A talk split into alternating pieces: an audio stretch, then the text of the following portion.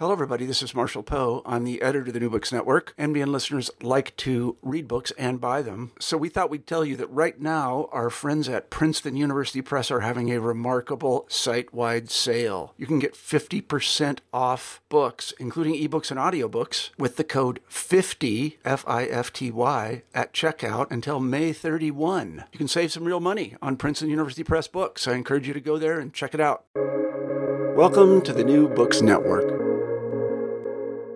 Hello, and welcome to another episode on the New Books Network. I'm one of the hosts, Dr. Miranda Melcher, and I'm very excited today to be speaking to Dr. Michael Hathaway about his book titled What a Mushroom Lives For Matsutake and the Worlds They Make, published by Princeton University Press in 2022.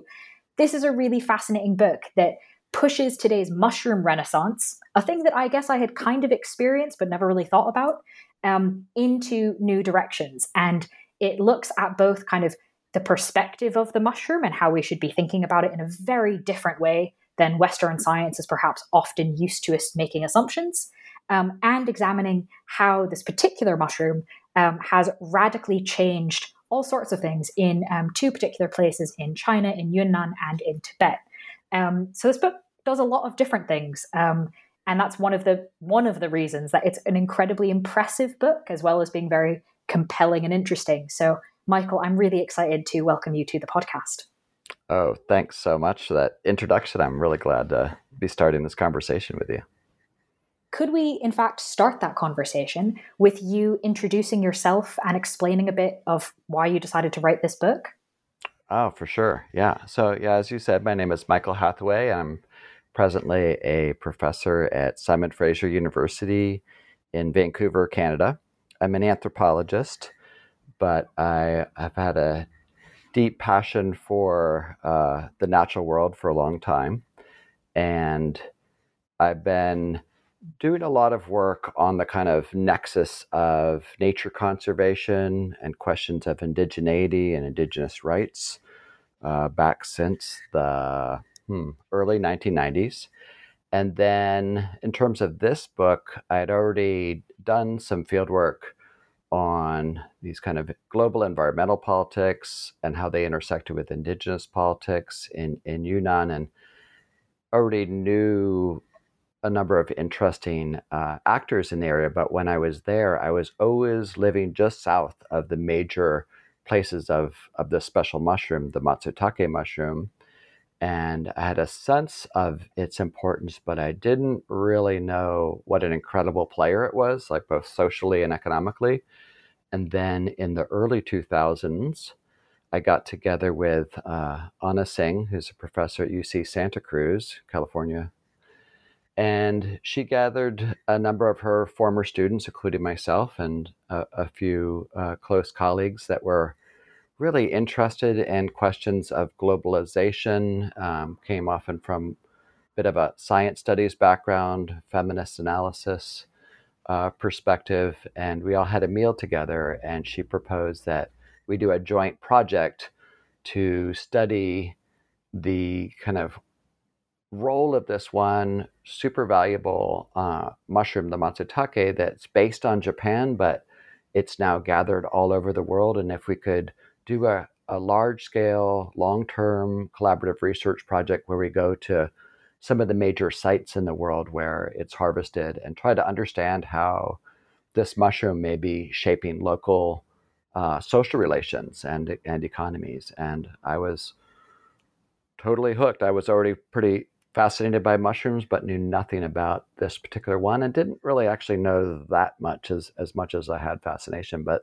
that started uh, that journey almost almost twenty years ago. I can see how that would be a very intriguing and sort of compelling idea. Like, hmm, let's go investigate this very niche thing that's having a lot of unexpected impacts. Like, are you with me? Hmm.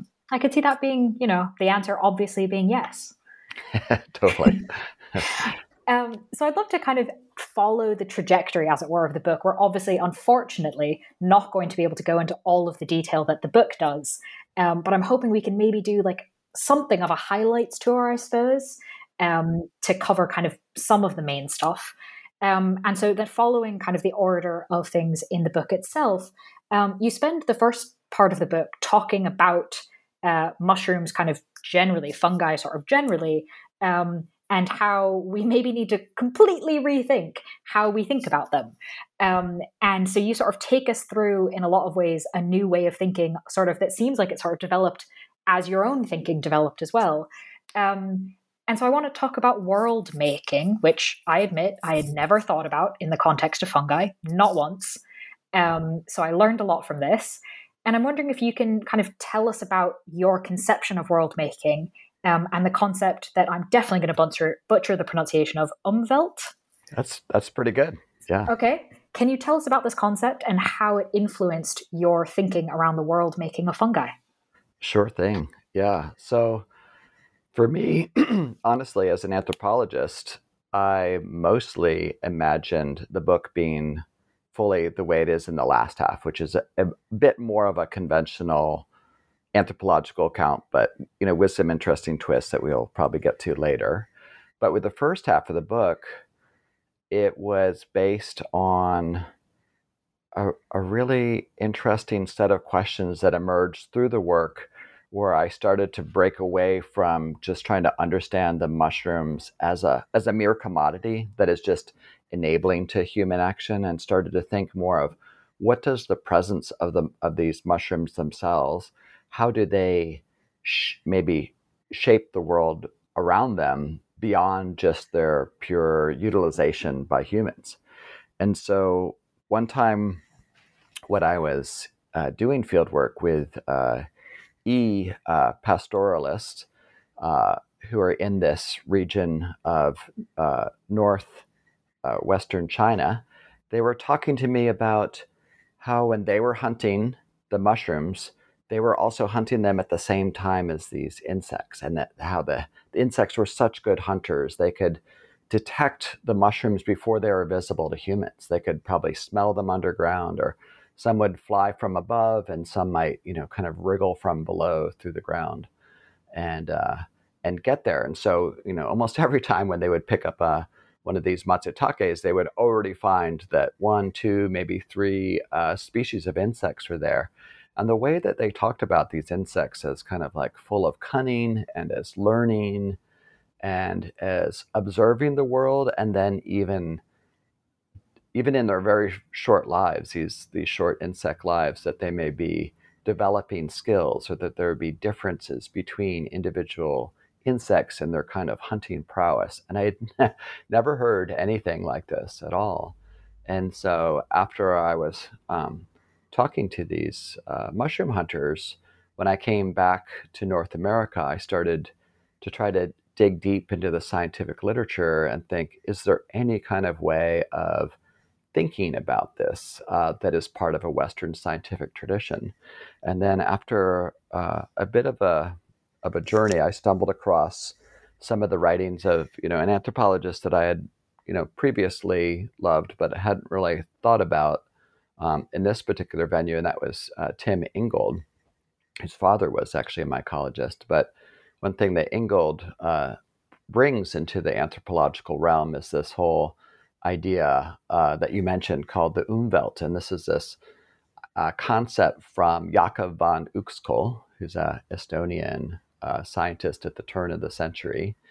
And he had this insight that every species uh, creates its own world through that is limited through its perceptual capacities. What what kind of rays of light it's able to see, what kind of a uh, an auditory spectrum it's able to hear, what its nose or some kind of equivalent to the nose is able to detect in terms of the, the chemical presence and composition of the air and so forth. And so he started to do research uh, with a whole number of species, whether it was the jellyfish or different kinds of birds or worms, and tried to understand as best he could what was their their umwelt, what was their own world, how did they uh, conjure this world into being through their moment to moment perceptual engagement. And so the kind of classic idea of the Umwelt is that each species lives in its own bubble. And so I was really intrigued by using some of these ideas to think of think more deeply about what is the umwelt of these different insects and how you know how might they be able to smell matsutake from a much further distance than humans ever can, or maybe even dogs can, and the idea that each species may have this ri- really interestingly shaped perceptual capacity that as humans we are often not as aware of it like we make devices that extend our senses like we make microscopes to be able to see closely or telescopes to be able to see far or we have different chemical detection devices that extend our capacity to smell but um, bringing these things together then helped me to think ah does does the mushroom do these different mushrooms have their own umwelt? Do they have any perceptual capacities at all? And I was kind of surprised to learn that they do. But then as I started to learn about these different uh, capacities, it made me think that not only do, do these different species of mushrooms, and they could be really distinct, have their own umwelt, but that it's not only the perceptual capacities that engender their action, but that their cumulative actions end up having a a net effect on the world that is palpable and observable and often not necessarily something that humans have uh, tried to pay much attention to, uh, but that those uh, life changing, world shaping capacities are there not only in the insect and you know obviously in humans but in fungi themselves. And so i started to kind of push on this idea of world making which is a term that some academics often invoke from time to time but don't really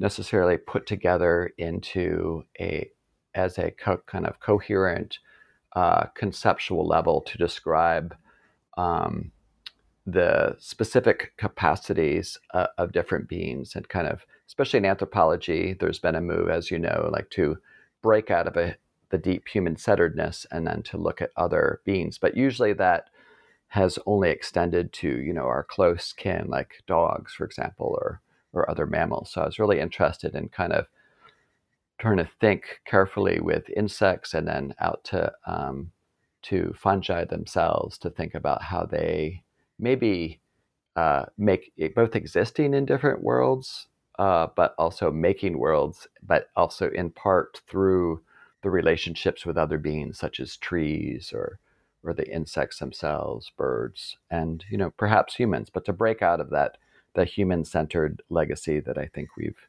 inherited so deeply.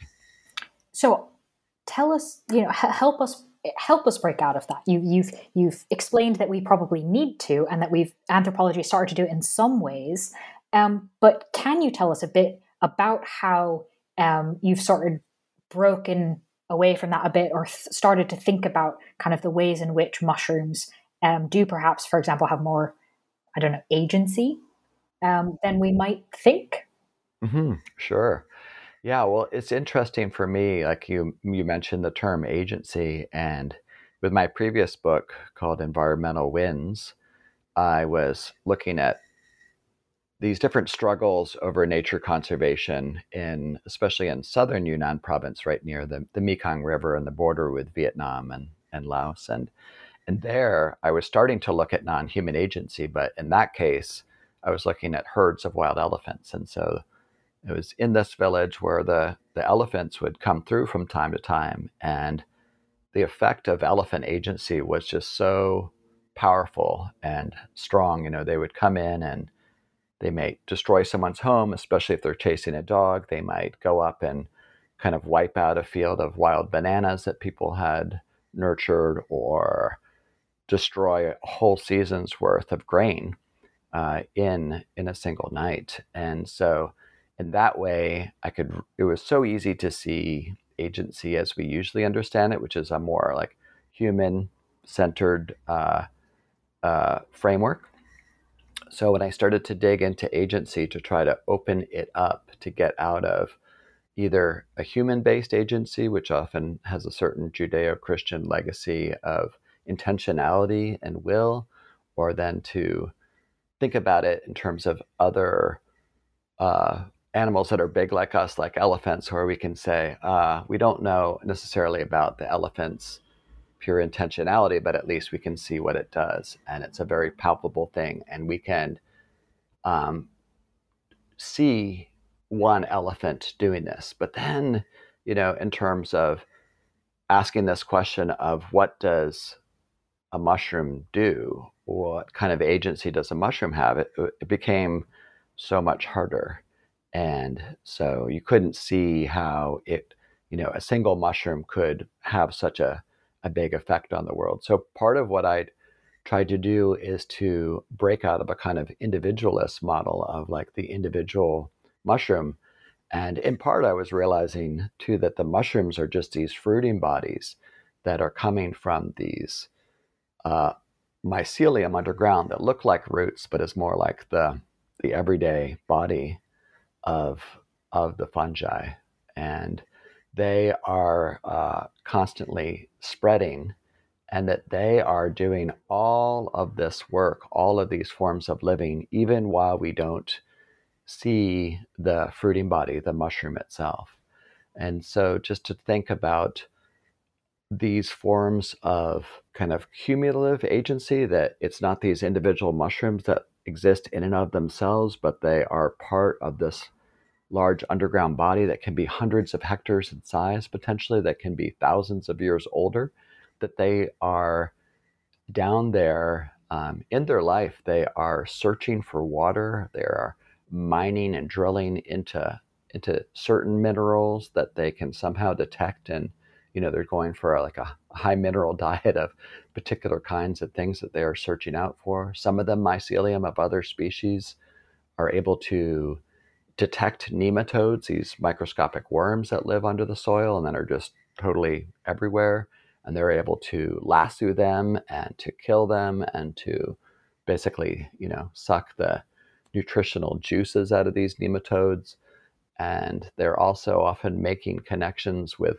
so many kinds of plants. Almost all the plants that we see in the world have uh, are part of underground networks with mycelium. So just that through these active forms of life that all of these uh, fungal species are doing, that they are constantly performing, they are constantly acting, they are making decisions about growth, they are imbibing water and you know potentially for example, lowering water tables.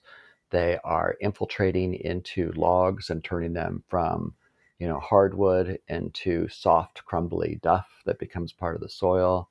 They are enabling the the trees that they form relationships to above. But one thing that was really interesting is that a lot of the reading that I was doing was even if it was talking about fungi and their actions, it was rendering them as passive. So it was just saying that uh, in almost all the textbooks that fungi absorb their food. And so I became suspicious of this kind of narrative of passivity, or it just seemed that uh, when a mycelium is just beginning, when it's just a, a, kind of like a newborn, when it's it's germinated from a spore, it just seems to make relations with plants uh, automatically. But then as I started to dig deeper, there's actually forms of chemical exchange, uh, forms of communication going on between the mushroom and the plants. And so that those forms of fusion um, were not necessarily automatic, but were uh, not always predictable, but emerged in relationship to uh, decisions that were going on as an actively sensing being. So it was really interesting to be you know, being an anthropologist, reading this very uh, scientifically specific and uh, set of articles with highly developed vocabulary to describe it. But one thing I was really noticing was this deep tendency to render these really interesting uh, different uh, forms of life in, in passive ways. And so that was something that I was really curious about exploring as an anthropologist to try to think what are the kind of hidden uh, ideologies that then shape the representations of these forms of life in the biological literature. And you know, it's inspired by anthropologists like Emily Martin, who wrote you know the woman in the body in part where she is looking at medical textbooks to think about how do they represent the differences between male reproduction and female reproduction and often rendering female reproduction in very passive ways. And so you know reading that those texts like that um, from a long time ago helped me to read the the mycological literature, the literature on scientific literature on mushrooms, in a bit of a of a kind of against the grain way to try to figure out are there larger sets of presuppositions that shape the representation of the scientific facts and that may even then uh, shape the kinds of experiments that are carried out on the mushrooms. So that was something that became increasingly interesting to me. Well, so I actually found that fascinating in the book because one of the things you talk about as being one of these assumptions or presuppositions that you sort of discover in reading this literature in, I think it's fair to say, probably an unusual or unorthodox way, um, is how influential English, um, and not just English, the language, but English as coming from England as well, um, influence the knowledge of fungi. And, and of course, we know, okay, majority of sort of academic published articles, you know, English is hugely dominant in that field. Um, so when you kind of first mentioned it in the book, I was like, okay, I know where this is going. Um, I did not know where it was going. That is not what I was expecting to come next. Um, so can you please tell us how has England and English influenced knowledge of fungi? Mm-hmm. Yeah, that this is really interesting to me as well. Like I had because I was in some of these, uh, you know, mycological societies, I knew about some of these uh, stories, actually, which may be then different than what you expected uh, about uh, England, which is, you know, kind of world famous among the mushroom lovers of the world as being one of the most, we call it fungophobic or fungi, you know, fungi fearing or even loathing uh, cultures that's been documented. There are a few other groups, maybe the Inuit up, you know, in the polar north, are also kind of quite skeptical about them and quite leery of them in terms of of, of poison. And I, I knew that in England historically there was not nearly that kind of deep tradition of loving to hunt mushrooms in the way that so many of the neighbors, you know, obviously like in in Italy and Spain and France and Russia. I mean, Russia that has whole uh, train rides that go out just specifically during mushroom hunting season, so everyone can leave Moscow and, and go out and and collect a basket full of mushrooms. That I knew that England didn't really have much of a, a rich mushroom eating culture, and I, I have a great textbook that um, or a, not a that was published right around World War II when you know food supplies were dire in the UK and they were trying to entice uh, people to go out and try different mushrooms and, and warning them that, you know, or trying to encourage them that not all mushrooms are toadstools. So I knew that there was some some of this, but the depth of the kind of fear and loathing that I got to learn about and reading into the you know the mid 1800s, a lot of these studies that that emerged out of England were talking about this kind of, they call them vegetable vermin. And there's a sense that they create forms of death, that they were part of putrescence, that they were really associated with disease. So it was, it was something that was often seen in England as, as like a kind of almost like a force of evil that, uh, that has all of these negative uh, ramifications in their life. So it wasn't just a, a mere threat of you know eating the accidental poisonous mushroom in terms of an individual, but it was a kind of force in the world, a, a kind of whole a whole set of beings that that were malevolent. And one of the the stories that I tell in the book is how you know you already had this deep suspicion uh, of of these mushrooms, and then later when the potato famine happened, that was something that at that time they classified these as fungi. Now we don't, but that kind of started then this this sense of oh these invisible uh, beings, and they were often seen as you know part of the plant kingdom,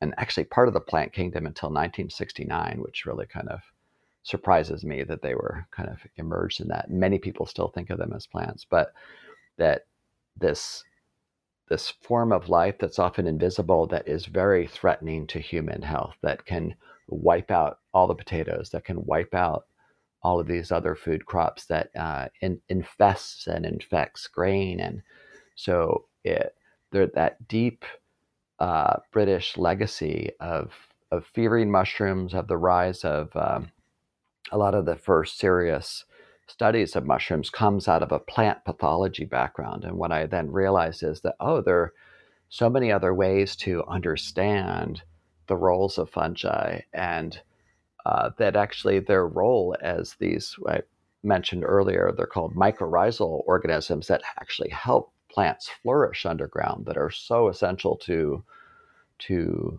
many plants to really thrive. That was really relatively ignored. And even when uh, early scientists started to make these kind of claims that these these underground networks may be helping plants, they were first totally scorned and, and ridiculed as you know there's there's no way these kind of mushroom like things underground uh, could possibly helping plants. They must must be pathogenic. So there's this deep kind of pathogenic bias that emerges that really shapes a lot of fungal studies. So that even to this day, the you know the vast majority of academic mycologists have been within botany departments, have been within uh, plant pathology, so dealing with disease, and so we just have are only really uh, in the last few decades starting to really flourish uh, in terms of our understandings of the incredible importance of these underground mycorrhizal networks. So that's one element. The other element, uh, just in terms of English as uh, embedding a specific kind of ideology, I, I, was more and more intrigued with. And it was um, the Potawatomi scientist Robin Wall Kimmerer, who wrote a, an amazing book that's been a bestseller now for years called Braiding Sweetgrass. And uh, a friend alerted me to this passage where she describes the the kind of incredible powers and bursting forth of a mushroom that just kind of seems to pop up overnight and and describes the the Potawatomi terms for that that kind of explosion of life when it when it comes. It can even you know break through uh, asphalt in some places, and how that that's a really different way of rendering of the activity and life force of mushrooms than English. And she re- starts to analyze uh, English as uh, a specific language that uh, is very, as, as you know, a number of languages are. Granted, this is not English specific, but as very human exceptionalist. So that was one thing I tried to even start to play with in the book.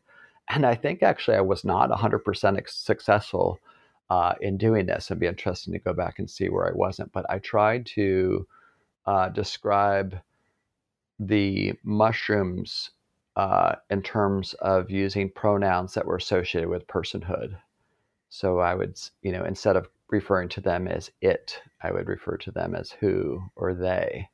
Um, and that was, you know, in part inspired by Robin Wall Kimmerer's uh, notation that in English there was this deep divide between writing uh, that only humans uh, were kind of endowed with elements of personhood or even had a gender.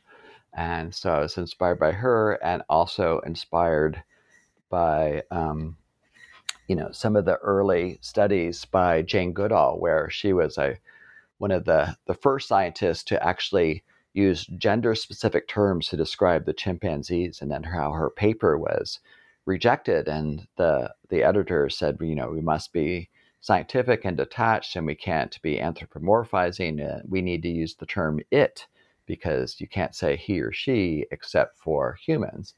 And jane goodall uh, pushed back and she was finally able to get her her work published and she was telling them like hey, in this case, I am following family lineages, and it's really critical in this situation that I am referring to, you know, a specific social relationship, an aunt or a mother or a daughter of one chimpanzee over another. And so I think, too, that this was also something that uh, Jane Goodall's work, and I later she came to my university and I got to host her for a day, and she got to tell me this the story, and it was such a a thrill to hear how this happened and that that that was a big a, a transformative moment in kind of uh, pushing science beyond its uh, fear of anthropomorphism that actually when you look at it another way is part of a kind of surprising hidden commitment to human exceptionalism so that you know to only use gendered pronouns for humans um, and then to kind of deliberately erase that for all other beings is something that that does that. When it comes to to mushrooms, of course, because you've read the book, you realize that there are incredible number of gendered possibilities that are often called sex types. But um, so I couldn't easily, you know, call a call a mushroom a he or or she. They were almost all theys, uh, kind of plurality. But that was one of the um, examples of how English as a specific language uh, carries with it a whole set of of hidden frameworks that are rarely um, discussed. So that was uh, English specific, and then there are also, of course, scientific uh, specific uh, ways that, that English has played some role in it, but doesn't shape. And and as you said, yeah, so many of the academic papers are in English, but especially in the natural sciences, it's something like eighty to ninety percent of all the of all the materials. So that made me start to think of how has English perhaps shaped larger ways of understanding mushrooms, of representing them? How has that maybe guided research projects and experiments and funding priorities? And how has that shaped the world as we know it today, the construction of authoritative knowledge? I mean, not only about mushrooms, but about many other species. And so that's, I, I think, part of, of what you're talking about in terms mm-hmm. of the surprising role of English. Hey, it's Kaley Cuoco for Priceline. Ready to go to your happy place for a happy price? Well, why didn't you say so? Just download the Priceline app right now and save up to 60% on hotels. So, whether it's Cousin Kevin's Kazoo concert in Kansas City, go Kevin, or Becky's Bachelorette Bash in Bermuda, you never have to miss a trip ever again. So, download the Priceline app today. Your savings are waiting. Go to your happy place for a happy price. Go to your happy price, Priceline. Yeah. I, I definitely. Um, thank you for explaining that. Um, I think it really adds complexity in a lot of useful ways. Um, in addition to just being really interesting and something that I think probably not a lot of people um, have thought about, or maybe I'm just underestimating it. It's really just me. Who knows? Um, we will find out, I'm sure. Um, so I'd love to kind of, as we've done a little bit, obviously not lots of detail, but some coverage of sort of the first half of the book. I'd love to sort of move to the second half that you described earlier as being kind of the more classically anthropological part, I suppose. Um, but nevertheless, very much informed by these kinds of thoughts and discussions around kind of what is a mushroom in a way, how does it influence things around it and itself. Um, so, I kind of the, the the question I suppose that most came to mind to kind of bridge these two halves of the book is can you tell us about the Matsutake mushroom and how it spreads, how they establish themselves in new places? Um, kind of h- how does a Matsutake mushroom come to be in a particular place? Mm-hmm. Yeah, love to. Uh, so the mush, the matsutake, for those people that don't know it, and it is sold um, sometimes in the fall, around October, in some fancy London restaurants. So if you're if you're there, you can definitely try it sometime if you haven't already. It, it it's it it appears uh, quite prolifically in British Columbia, where I am, and just a handful of places around the world. And it's this lovely, strong, white, fleshy mushroom that has certain uh, these mycorrhizal relationships, either with forms of oak or with pine trees, and it the mo- it has this very very special smell about it and it has a, an oil in it that scientists have only ever detected in this one species um, and it's called even like matsutake soul. And it is very spicy and cinnamony and just so distinctive. There are a number of mushrooms that actually grow near it that look almost identical but none of them have this smell. And it is something then that different insects or you know, slugs have also kind of honed in on. Um, so that is part of the the multi-species uh, competitive hunting uh, that goes on, and it's some it's a a mushroom that doesn't really like the tropics. It can't. It likes more of a temperate climate. But one so one of the interesting stories in Yunnan province where I saw it is that I kind of realized in in trying to like in the first half of the book to think uh, in terms of deep time, to think in terms of tens or hundreds of millions of years, it helped me to realize that you know Matsutake could not have been growing there forever. That Matsutake is on the move, and it also helped me to then rethink the biological you know habitat maps that you see of species and they're almost always presented as statically as you know this species lives here this species lives here and almost never i realized on the maps do they show a timeline do they show or any kind of movement of how these species moved and so kind of thinking of this place that used to be uh, quite tropical and you know very close to you know if you think of where where vietnam and and laos that was the kind of basic condition. But then reading how what we now know as India today was a separate island and it through tectonic plate movements it moved quite rapidly and with quite a lot of force up north and it smashed into this low-lying tropical area. But the collision of that smash over many millions of years has created the Himalayan mountains and the Himalayan mountains then created the uh, what some people call the third pole. These, you know, obviously we know huge areas of glaciers and cold, and there was then a certain ring on that mountain that uh, that pine trees and oak trees that could be the host for Matsutake found conducive to living, and somehow they got there, and then somehow uh, the Matsutake also uh, got there. So this is a a place that historically would have been totally inhospitable to Matsutake, but the crash of India and the creation of the Himalayas uh, allowed the potentiality for Matsutake. And it's an interesting kind of chicken and egg question always that's that's not fully solvable, but um, it, you know, kind of do the trees that are often called the hosts come first, or does the Matsutake or other forms of mycorrhizal uh, fungi that really enable these trees to thrive come first, or these kind of interesting puzzles because they also seem in many ways deeply uh, symbiotic, so that they kind of need each other. But the pines and oaks can make relationship with many, many different kinds of mushrooms. So it doesn't need the matsutake, whereas the matsutake pretty much when they the spores land, they they fairly quickly need to find uh, these relationships with uh, compatible species of trees that they fuse to.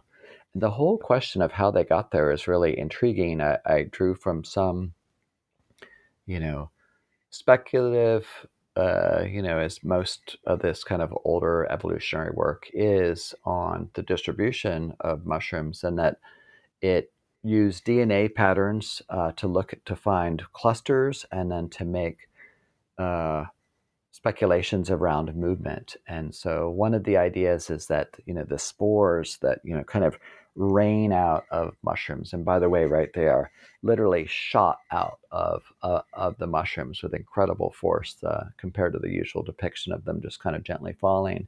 That they can sometimes, I realized, even though most of them will land quite close, sometimes they will actually generate their own wind patterns to get up outside of the cap and through passing winds, they can sometimes go up high into atmospheric currents. So they have the capacity to jump continents, and we do know that this um, happens.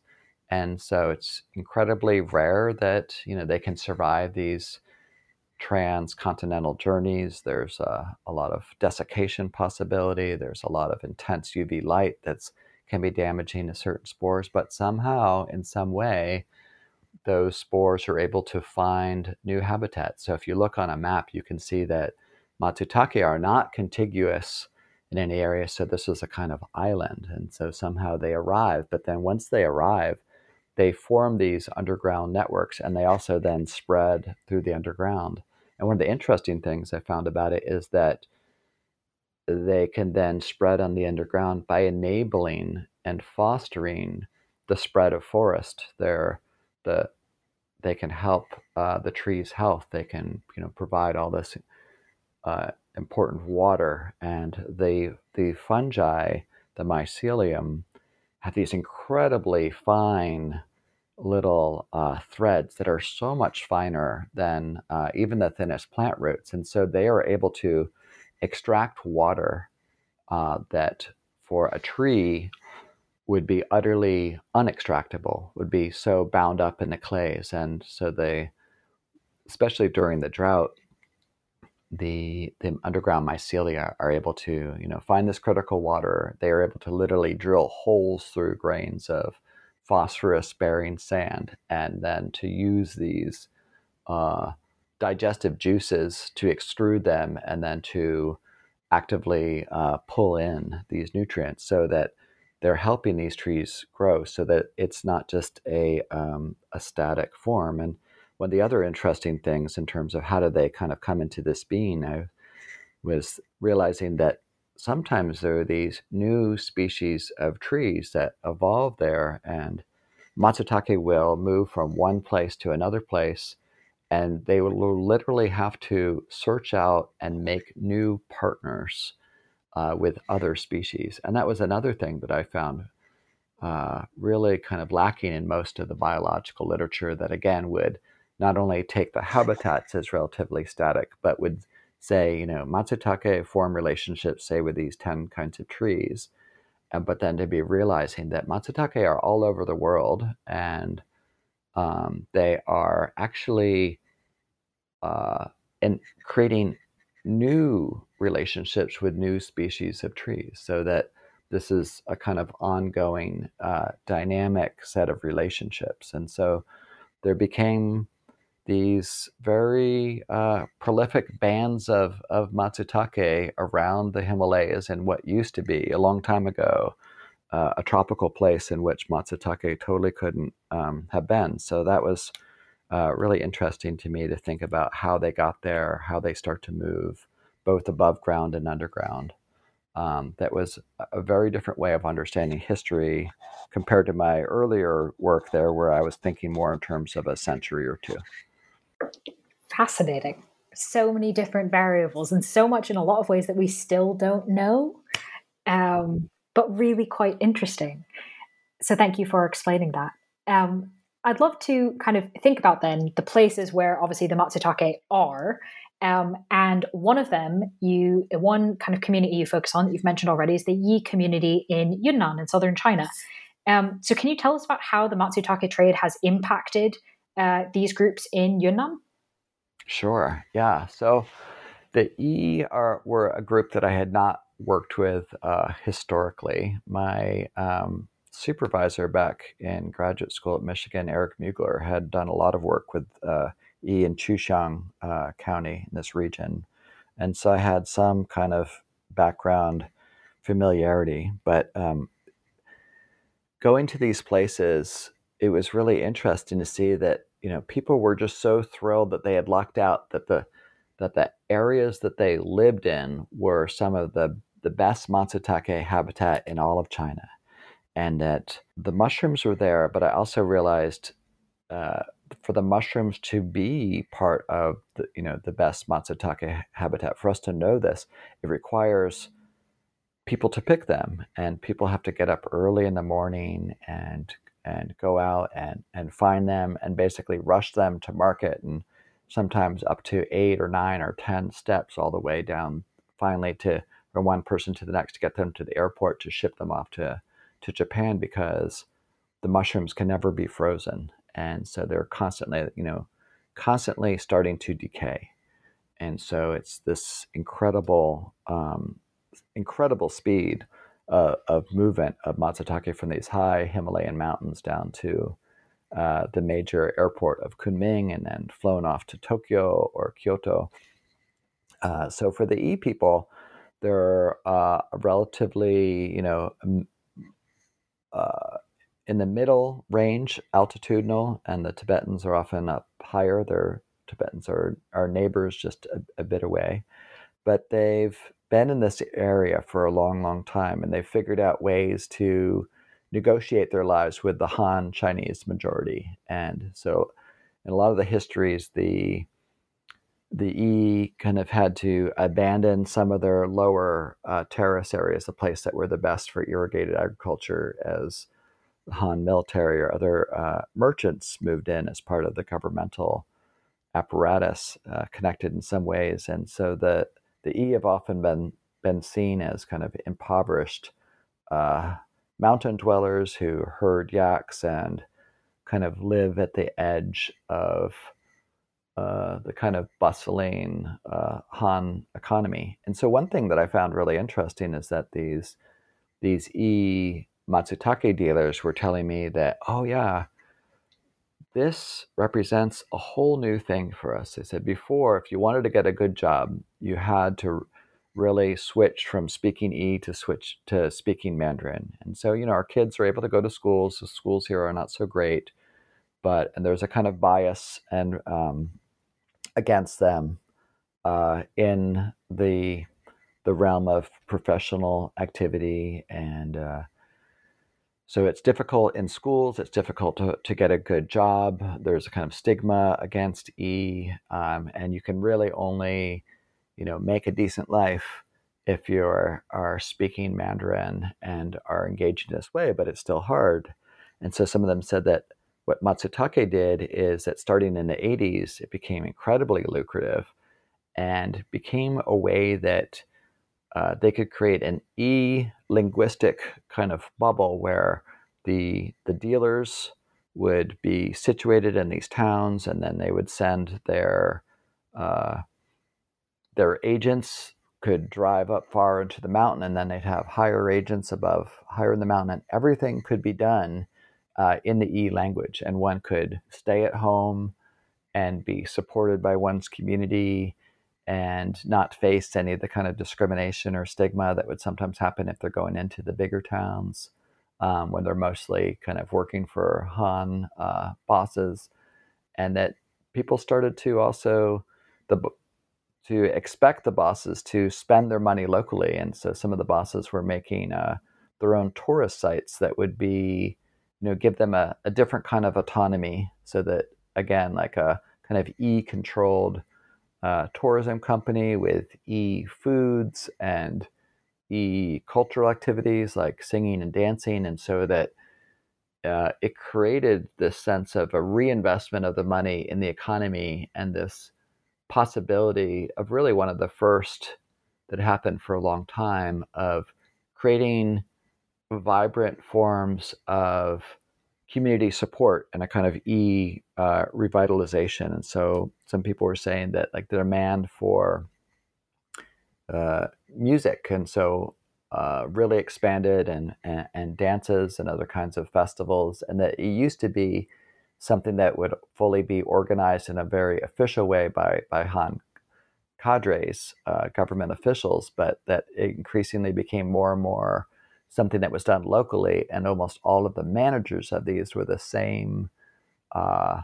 people that were in charge of the Matsutake economy, so that it became thousands and thousands of people in these E areas who could all make some kind of a of a living during the fall Matsutake season, and they also then too started to branch into into other mushrooms. It became this kind of like kingdom of mushrooms, um, as they were also uh, picking lots and lots of other mushrooms during other times of year, starting to get into the truffle market or creating uh, uh, this powder that they would ship to Italy and that would become later resold as Italian mushroom powder.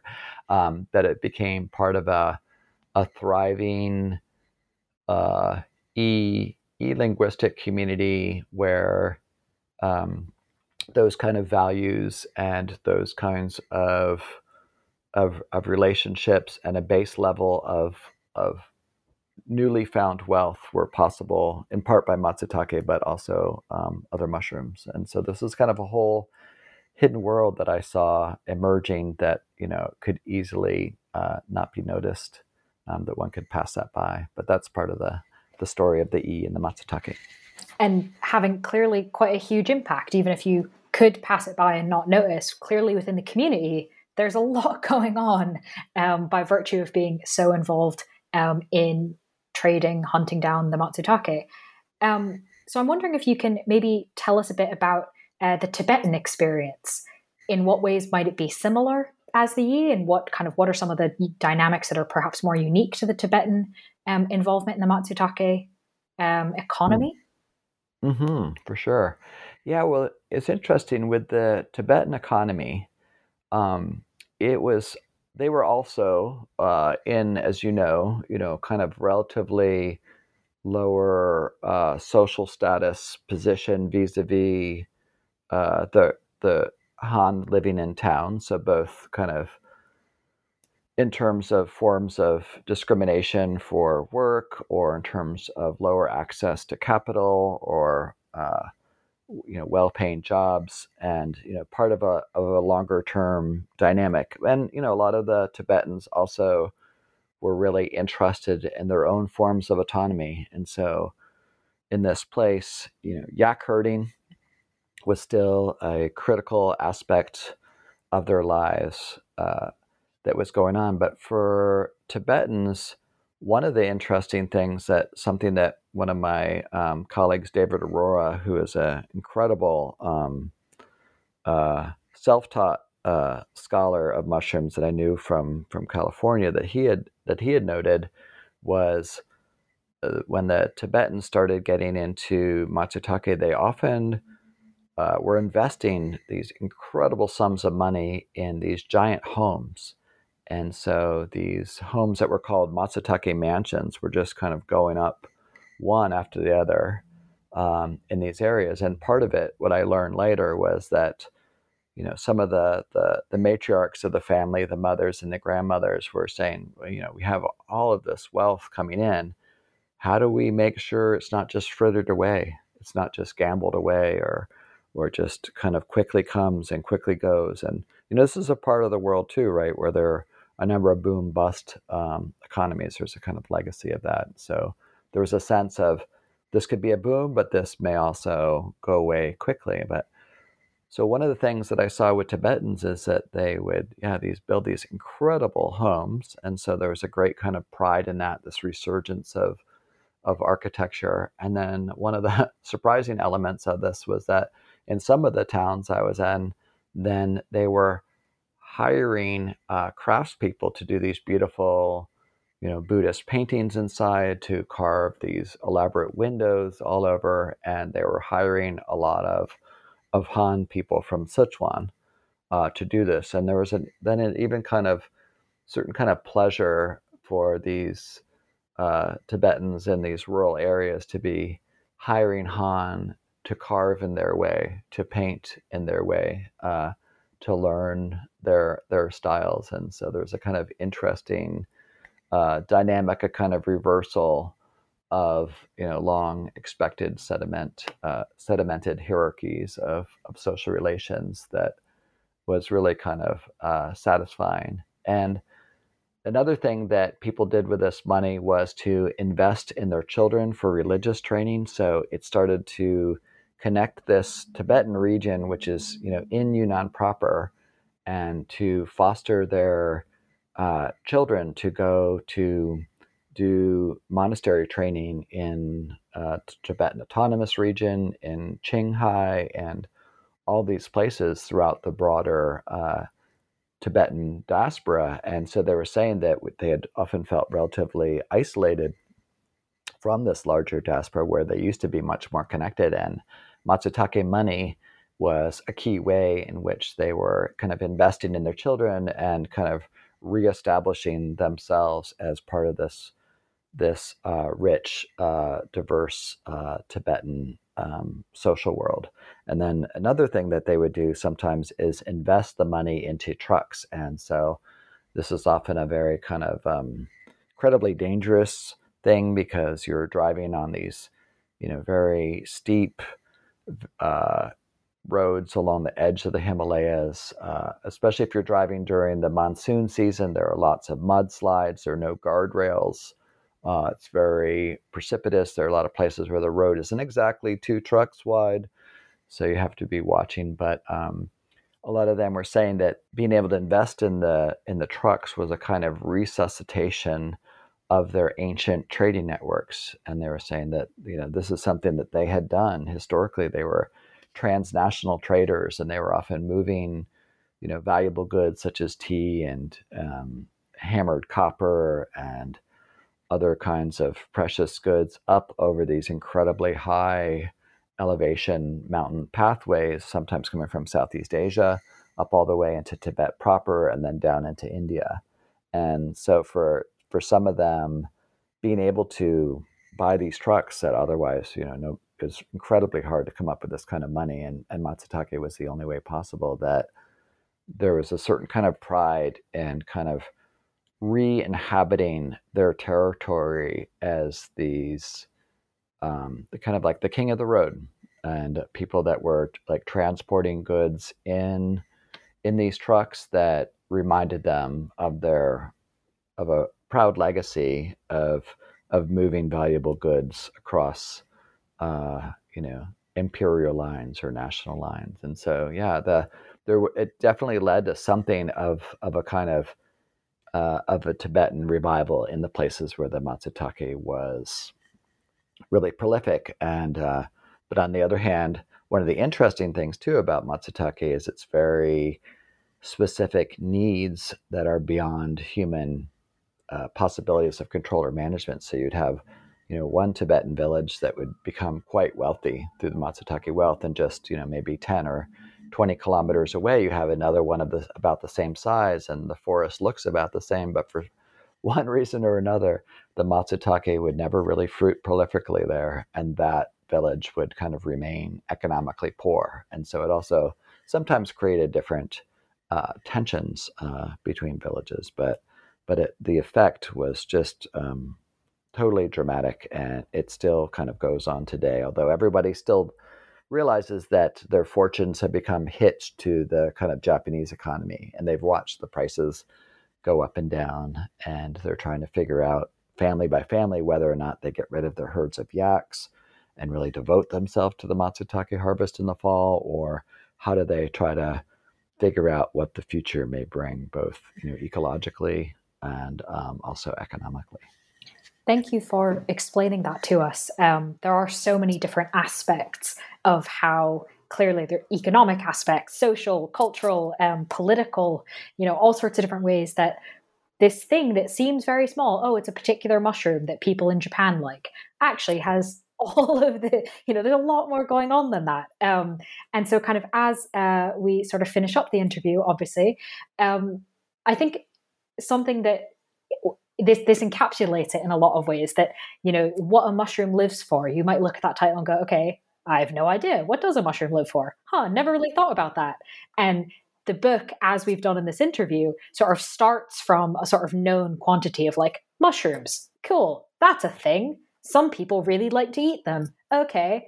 And then expands out into sort of philosophical questions of what is an animal, um, you know, scientific questions. Actually, turns out there's this whole thing under the ground that we didn't know about until relatively recently and still have a lot to uncover, um, to something that has huge impacts on humans both like literally in terms of oh look you get money from this but also in terms of revitalizing um, marginalized cultures and languages um, and all sorts of things and so I think it's absolutely fascinating that kind of from this one seemingly small starting point, um, we've spread out into all these things, which also could be um, a metaphor of what a mushroom looks like as well, um, the visible expression of a massive network.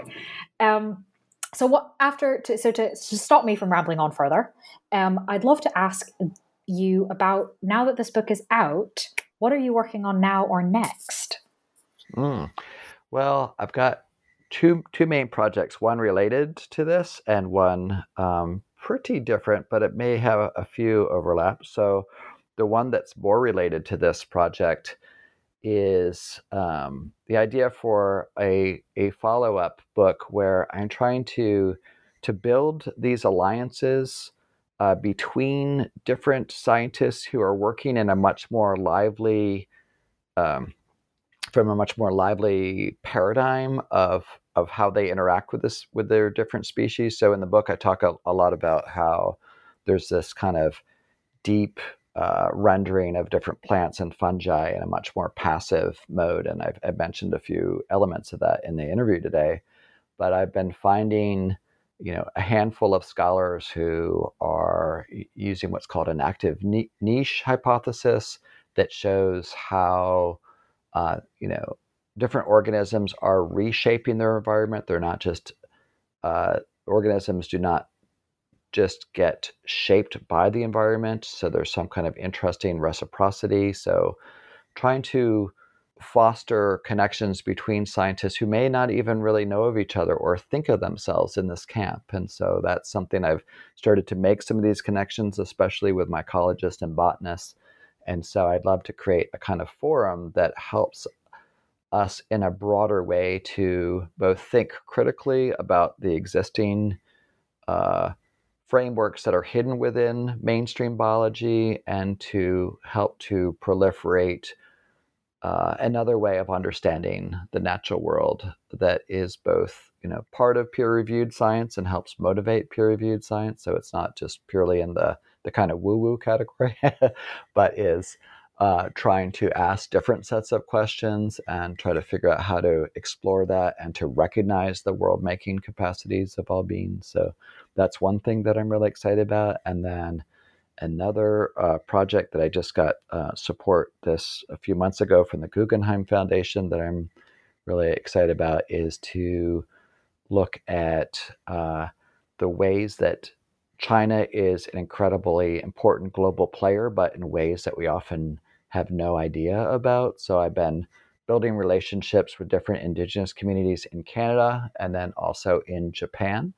And so a lot of people don't know that in all of the world, uh, in the 1970s especially, and sometimes into the 80s, China was probably the most active supporter of different indigenous movements.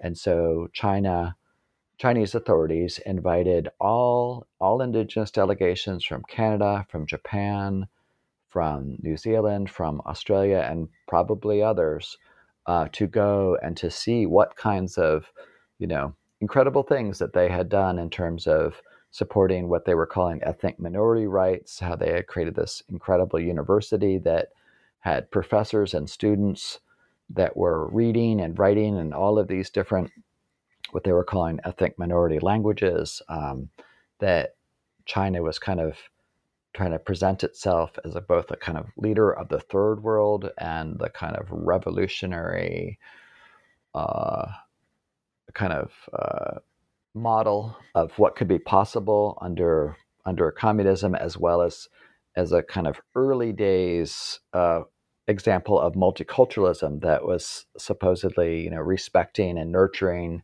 the great uh, ethnic diversity at a time that you know in Canada and Japan. Uh, Australia, New Zealand, there was very, very little of that. And so that these were really inspiring um, places to go. And I've been starting to interview some of these different indigenous leaders from Canada and Japan to try to understand then how it reshaped their vision of what was possible in their own place and how it began part of like the slow uh, work of through many grassroots actions of kind of nurturing the um, the possibilities of understanding oneself as part of the fourth world, as part of the indigenous world, and how that's then uh, tried to explore how that has shaped the political and social conditions of being both in Japan and Canada as well as as more broadly. So I guess it in some ways it relates back to this idea of or this fascination I have with uh, with China as playing these kind of uh, surprising roles uh, in what are kind of planetary uh, shaping uh, dynamics. So, but it's it's a bit of a it's a bit of a, a pivot for sure. well, they both sound very interesting. So, best of luck with that.